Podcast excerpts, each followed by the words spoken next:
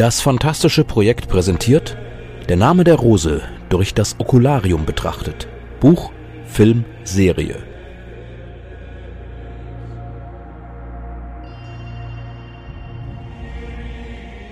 Vierter Tag, worin man sich endlich in aller Ausführlichkeit dem Labyrinth der Bibliothek zuwenden kann und es innerhalb der Geschichte zu einem tragischen Ereignis kommt. Ein zweites tragisches Ereignis ist die Umsetzung des ersten tragischen Ereignisses in der Serie.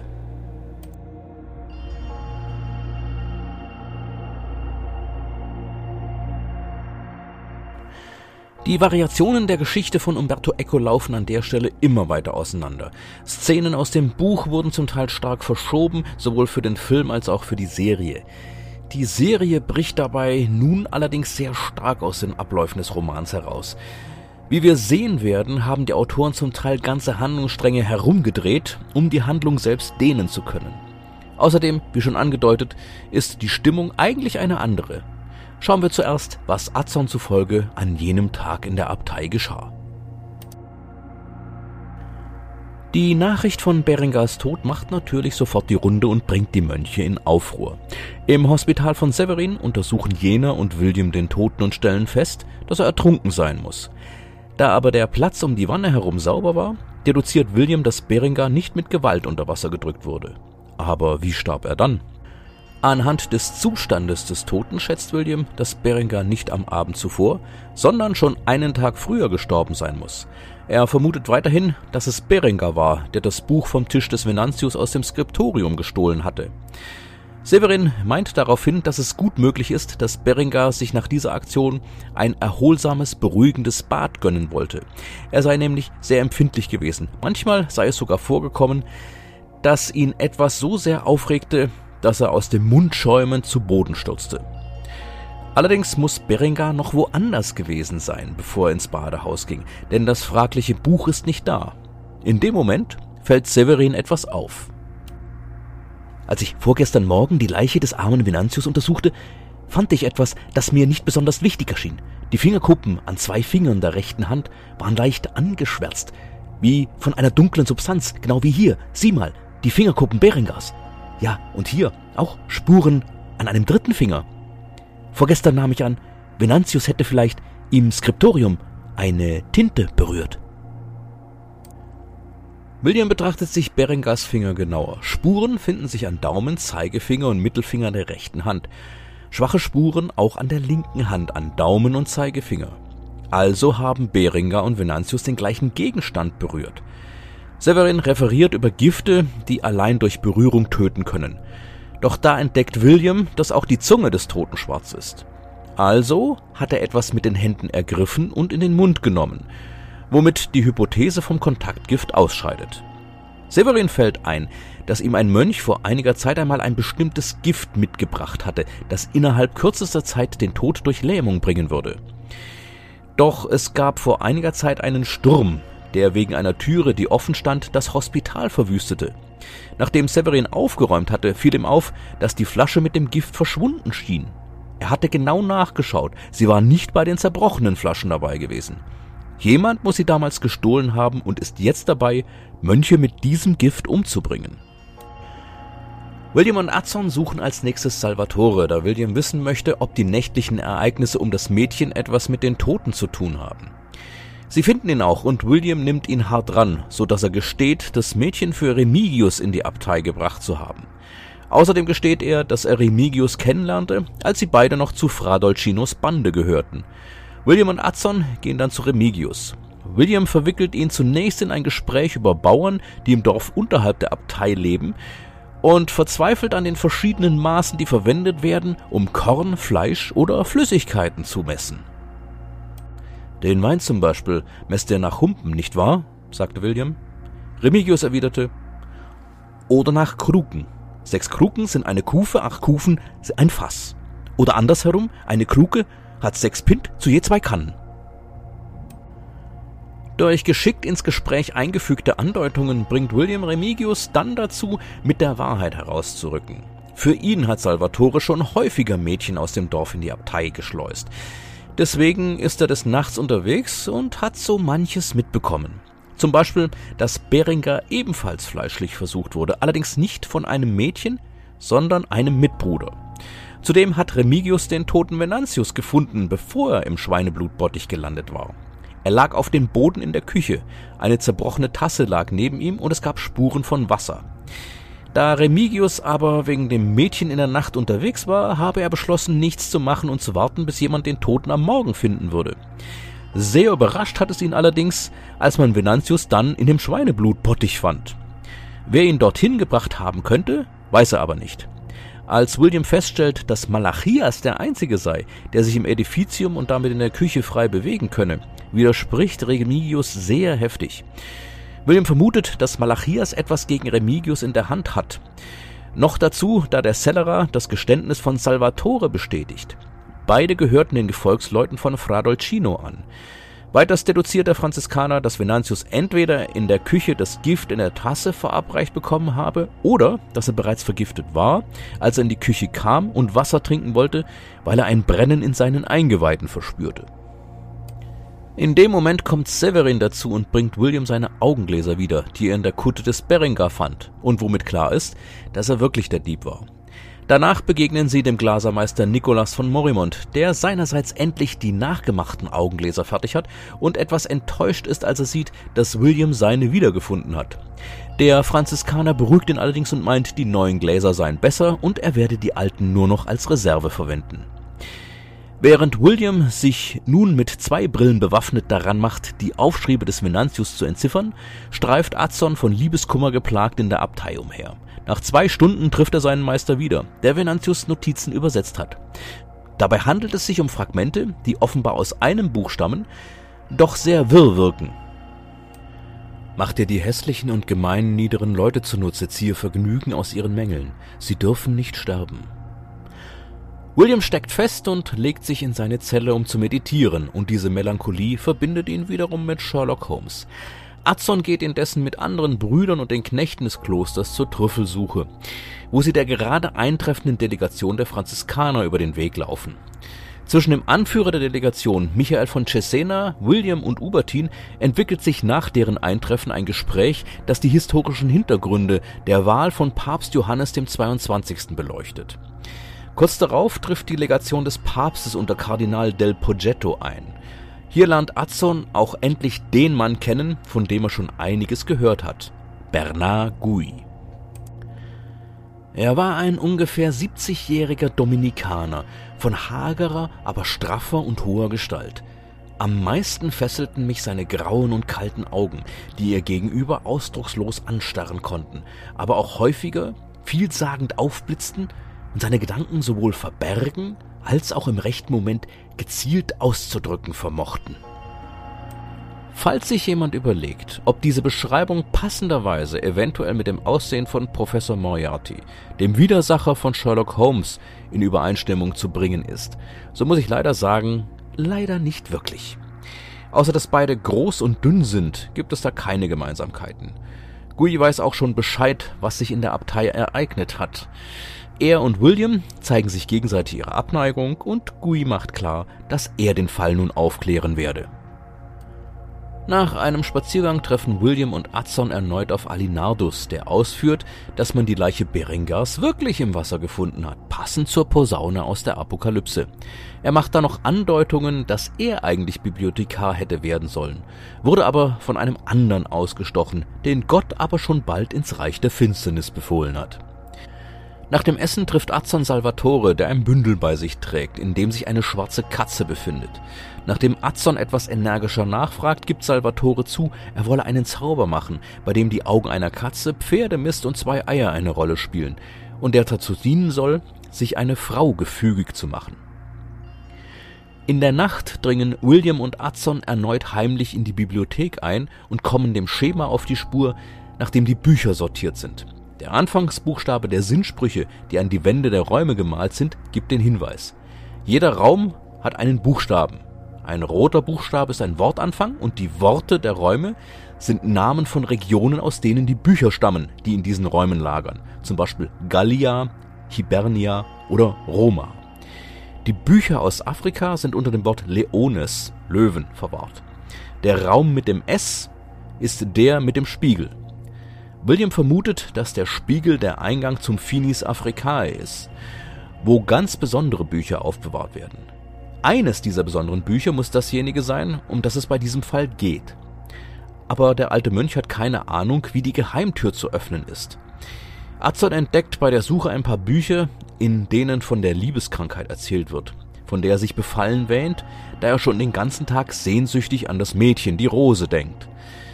Die weitere Suche bringt dann Ablenkung, was in einem der Bücher dringend geraten wird. Doch die Nacht ist noch nicht vorbei. Als die beiden sich aus der Bibliothek ins Untergeschoss des Edificiums schleichen, hören sie Lärm und Aufruhr. Da die Mönche herbeigeströmt kommen, müssen William und Adson nicht durch den Geheimgang gehen, sondern können sich einfach unter die anderen mischen. Doch was ist passiert? Die Bogenschützen der päpstlichen Delegation patrouillierten nachts durch die Abtei und erwischten Salvatore dabei, wie er die Rose durch einen verborgenen Eingang in die Mauern des Klosters holte. Da sie bei den beiden noch die Zutaten für Salvatores Zauber fanden, die schwarze Katze, die Eier, der Pferdemist und dazu einen schwarzen Hahn, ist für Gui die Sache klar. Hexerei. Salvatore und die Rose werden in Zellen im Keller eingesperrt und Salvatore soll noch in der Nacht verhört werden. Die ganze Situation macht die Delegation der Franziskaner nervös. Nach Guis Auffassung wirkt ein böser Zauber in der Abtei. Möglicherweise kann er über die Folter Salvatore ein Geständnis entlocken, das man im Disput und überhaupt gegen die Franziskaner verwenden kann. Und mit diesen schlimmen Befürchtungen endet der vierte Tag der Geschichte. Schauen wir uns nun zunächst einmal an, wie die Bibliothek und das Rätsel der dort aufbewahrten Bücher umgesetzt wurden. Umberto Eco hat hier sehr schön Vorarbeit geleistet, denn nicht nur ist das Edificium, in dessen oberen Stockwerk sich die Bibliothek befindet, sehr detailliert im Text beschrieben, sondern auch noch eine Karte gezeichnet, die in den Text eingefügt wurde. Hier wird nochmal deutlich, nach welchem System die Räume sortiert sind. Außerdem kann man sehr deutlich erkennen, wo das sogenannte Finis Africae liegt. Dante Ferretti, der Ausstatter der Filmproduktion, sah das Edificium kritisch für einen Film. Zwar würde das Labyrinth in einem Roman, der ja an sich schon wie ein Labyrinth geschrieben ist, gut funktionieren, aber visuell biete seiner Meinung nach so ein Gewirr von Gängen für die große Leinwand nicht viel. Zum einen ist das Edificium im Roman nur zweistöckig und damit platt wie ein Brie-Käse. Zum anderen muss die Orientierungslosigkeit der Hauptfiguren deutlich nachvollziehbar sein. Und das in der kurzen Zeit, die im Film bleibt. Wenn wir ein horizontales Labyrinth benutzt hätten, wäre es nötig gewesen, es von oben zu filmen. Aber dann hätte der Zuschauer den Ausgang sehen können, wodurch das Ganze witzlos geworden wäre. Stattdessen wählte Ferretti ein Modell, das zwei Fliegen mit einer Klappe schlug. Zum einen wurde das Edificium nun mehrere Stockwerke hoch und zu einem imposanten Gebäude, das die ganze Abtei überragt, zum anderen wurde das Labyrinth dreidimensional. Um in das Labyrinth hineinzugelangen, muss man durch eine Falltür und das erste, was man sieht, ist ein Meer von Treppen, von denen jede in eine verschiedene Richtung führt. Auf fünf Stockwerke verteilt finden sich in der Filmbibliothek zwölf sechseckige, völlig identische und mit Büchern vollgestopfte Räume, die durch 60 gleichartige Treppchen mit jeweils derselben Stufenzahl miteinander verbunden sind. Das Ganze war so verwirrend, dass Kreidemarkierungen auf dem Boden notwendig waren, um dem Filmteam den Weg zum Drehort und wieder zurückzuweisen. Interessanterweise überlegt sich William im Roman, ob man einen Ariadne-Faden verwenden solle, um sich in der Bibliothek zurechtzufinden. Im Film kommt er tatsächlich zum Einsatz. Geistesgegenwärtig bindet Adson einen Faden seiner wollenen Unterwäsche an einen Tisch und zieht ihn hinter sich her. Auf diese Weise finden er und William den Ausweg schneller. Der Ariadne-Faden geht auf die Legende der Ariadne auf Kreta zurück die Theseus ein Wollknäuel mitgab, als jener in das Labyrinth unter dem Palast eindrang um den dort hausenden Minotaurus zu töten. Nachdem Theseus den Minotaurus besiegt hatte, fand er dank des Fadens wieder aus dem Labyrinth heraus. Unheimliche Geräusche und Lampen, die betörende Dämpfe verströmen, finden sich im Film nicht wieder, aber dafür Falltüren. Die Sinnsprüche werden nicht erwähnt, soweit ich sehen kann, finden sie sich auch nicht wieder, außer über dem Spiegel mit der Geheimtür, aber dieser Sinnspruch ist ja auch für die Handlung wesentlich. Auch fertigen William und Adson keine Karte vom Labyrinth an. In der Serie wird wieder einmal mehr übernommen. Tatsächlich stimmt die Karte, die die beiden Mönche hier zeichnen, mit der im Buch weitgehend überein, auch die Sinnsprüche und die Sortierung von den Räumen. Allerdings, und das verstehe ich wieder nicht, gibt es Räume, bei denen die Durchgänge mit Bücherregalen verbaut sind. Und zwar nicht im Sinne einer Geheimtür. In den Vorraum zum Finis Africae kommen die beiden nur, indem sie ein Regal komplett anheben und zur Seite stellen. Das erscheint mir unlogisch und unpraktikabel für den täglichen Gebrauch. Der Spiegel, der die Geheimtür zum Finis Africae bildet, ist im Buch als Zerspiegel beschrieben. In der Serie ist er glatt. Des Weiteren müssen die beiden eine Treppe überwinden, um in den Vorraum zu kommen. Denn auch in der Serie ist das Edificium mehrere Stockwerke hoch. Zur weiteren Handlung und zurück zum Film.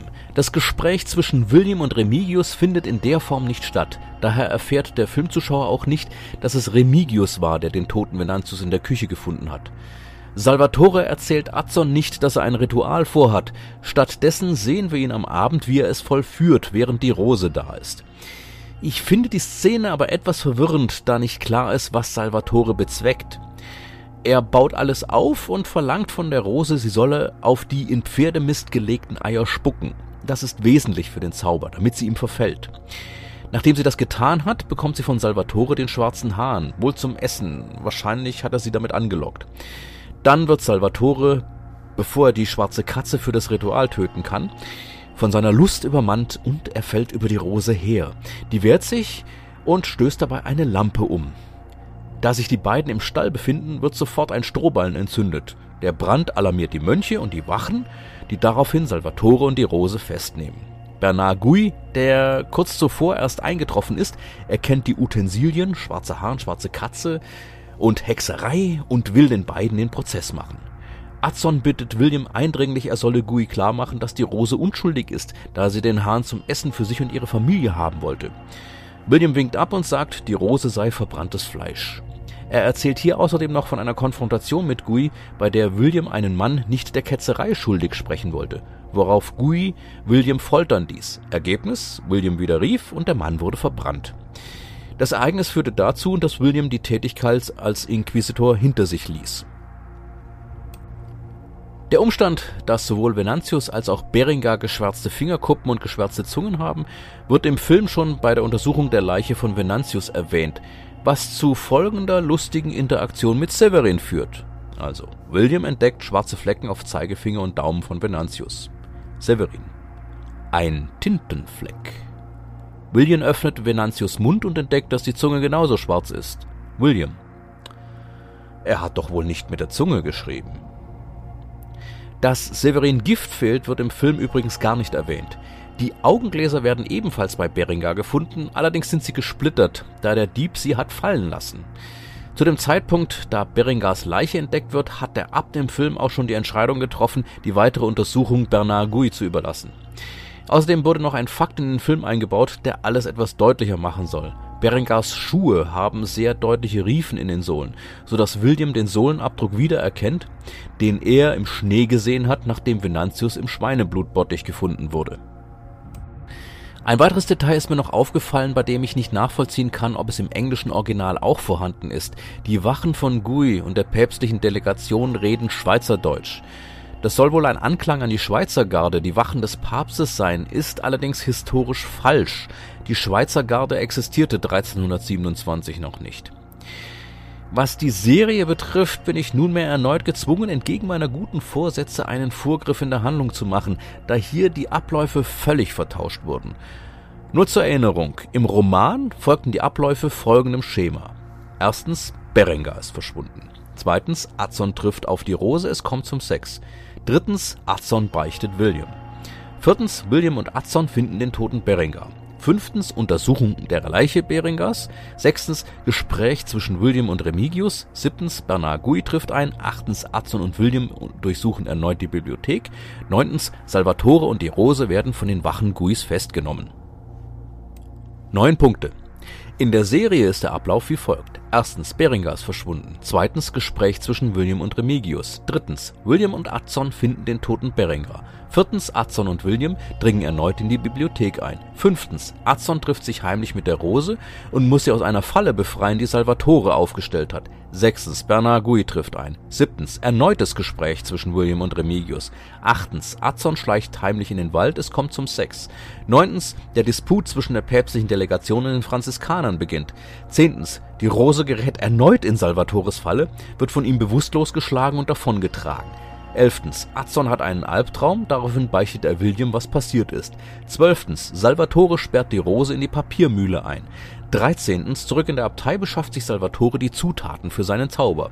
14. Azon erfährt von Anna, dass die Rose verschwunden ist. 15. Der Disput wird fortgesetzt, es kommt zu weiteren Ereignissen, von denen hier noch berichtet wird. 16. Severin wird erschlagen und Remigius als dessen Mörder verhaftet. 17. Salvatore beginnt in der Papiermühle das Ritual. 18. Guis Wachen machen sich auf die Suche nach Salvatore. 19. Remigius wird gefoltert, Gui macht ihm den Prozess. 20. Azon begibt sich auf die Suche nach der Rose. Er findet sie und Salvatore in der Papiermühle. Es kommt zum Kampf zwischen Azon und Salvatore, wobei Azon in den Ablauf des Mühlbachs stürzt und von den Wassern davongetragen wird. 21. Kurz darauf treffen Guis Wachen ein und verhaften Salvatore und die Rose. Ich habe hier noch die meisten Szenen mit Anna ausgelassen, da sie für den Moment nicht wichtig ist. Ich denke aber, damit wird nochmal klar, was ich mit meinem Kommentar über die veränderte Struktur der Serie gemeint habe. Anstatt dem Roman zu folgen, hat man die Ereignisse herumgedreht und miteinander vermischt, um passende Cliffhanger zu haben. So endet die Folge 5 damit, dass Salvatore die Rose in die Papiermühle sperrt. Dann sehen wir Azon, der, nachdem er William gebeichtet hat, in der Kirche betet, wobei er von Bernard Gui argwöhnisch beobachtet wird. Folge 6 endet mit der Festnahme von Salvatore in der Rose, nachdem wir gesehen haben, wie Azon ins Wasser gestürzt und bewusstlos weggespült wurde. Ein zweites Stilmittel ist mir dabei auch noch aufgefallen und es widerstrebt mir, das als Stilmittel zu beschreiben, obwohl es neutral betrachtet zweifelsohne eins ist. Ich persönlich würde allerdings nur etwas als Stilmittel bezeichnen, wenn es einen positiven Effekt auf die Handlung hat.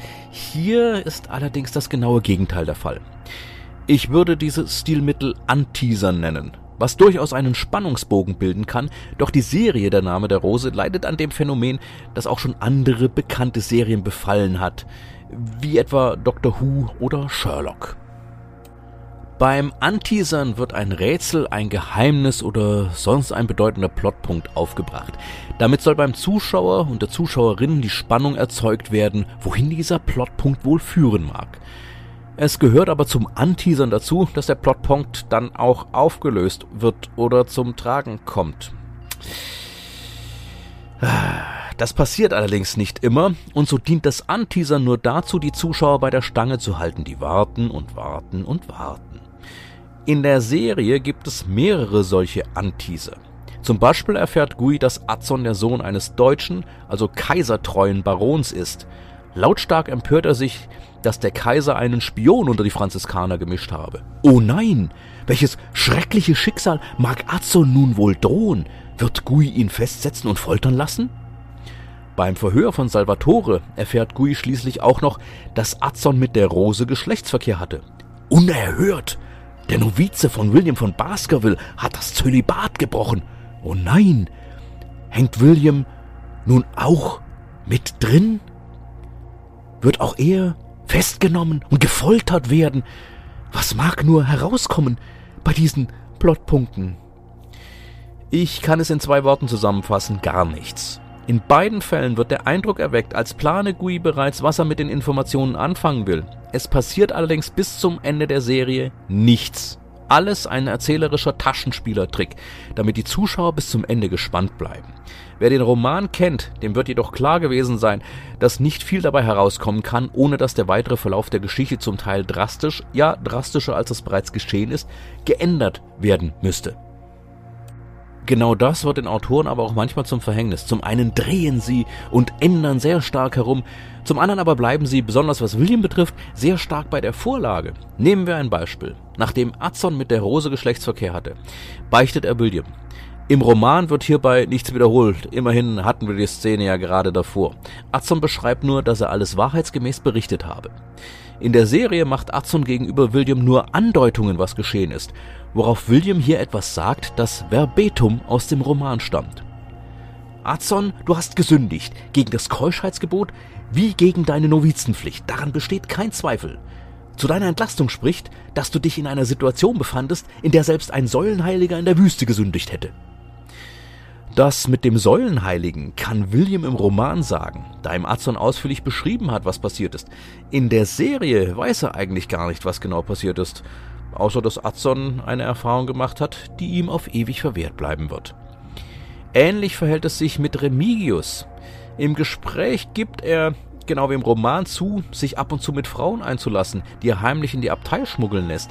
Wir sehen das allerdings nicht, da die Rolle der Rose ja komplett geändert wurde. Genau genommen hätte man diese Passage in der Serie auch weglassen können.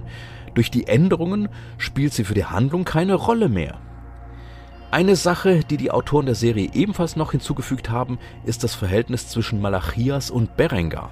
Nach Berengars Tod kommt es zu einer Szene, in der Malachias Abschied nimmt von Berengar, wobei deutlich wird, dass auch er mehr als brüderliche Liebe für den Toten empfunden hat. Betrachten wir uns noch die Darsteller von Bernard Gui. F. Murray Abraham spielt Gui wenig subtil. Er spricht meist sehr laut und macht aus seiner Feindschaft zu William keinen Hehl. Am deutlichsten wird es in der Szene, in der er laut triumphierend die Zutaten zu Salvatores Zauber präsentiert. Dabei hält Abraham eine echte schwarze Katze am Genick hoch, die kläglich vor sich hin miaut. Leise ist er in der Tat selten, wahrscheinlich meist nur um Luft zu holen, um kurz darauf wieder umso lauter zu sein. Die offene Feindschaft zwischen Gui und William stammt auch nicht aus dem Roman und wurde vermutlich aus Gründen der Spannung in den Film geschrieben. In der Serie wird er dargestellt von Rupert Everett, der einen von Gott besessenen Inquisitor spielt, der es versteht, mit Nuancen zu spielen. Er kann, wenn es seiner Sache nützt, sehr freundlich auftreten und spricht mit der Rose sogar okzitanisch, um kurz darauf wieder kalt und unnahbar zu sein. In den meisten Szenen sehen wir ihn mit hängendem Mundwinkel und einem griesgrämigen Gesicht. Laut wird er zwar auch, aber nicht so häufig wie Abraham. Wir sehen außerdem auch, wie stark der Fanatismus dieses Bernard Gui ist. In einer Szene kasteit er sich selbst, indem er mit einem Messer seinen Unterarm aufschneidet.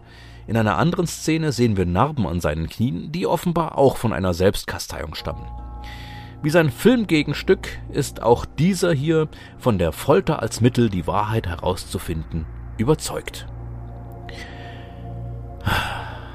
Eigentlich möchte ich gar nicht so hart mit der Serie umgehen, denn sie verleiht der Geschichte mehr Tiefe, als der Film es vermag, und bleibt in weiten Passagen dicht am Roman, nur um dann in anderen Passagen sehr weit davon wegzugehen. Und für mein Empfinden wiegt das eine das andere nicht auf. Aber nun ja, wir haben ja noch drei Tage und steuern langsam auf das Finale der Handlung zu. Das war vierter Tag worin man sich endlich in aller Ausführlichkeit dem Labyrinth der Bibliothek zuwenden kann und es innerhalb der Geschichte zu einem tragischen Ereignis kommt. Ein zweites tragisches Ereignis ist die Umsetzung des ersten tragischen Ereignisses in der Serie. Aus der Reihe Der Name der Rose durch das Okularium betrachtet. Buch, Film, Serie. Text und Produktion von Thorsten Reimnitz. Musik Aquila Sun, Gregorianische Gesänge Schola Gregoriana Hispania unter der Leitung von Francisco Javier Lara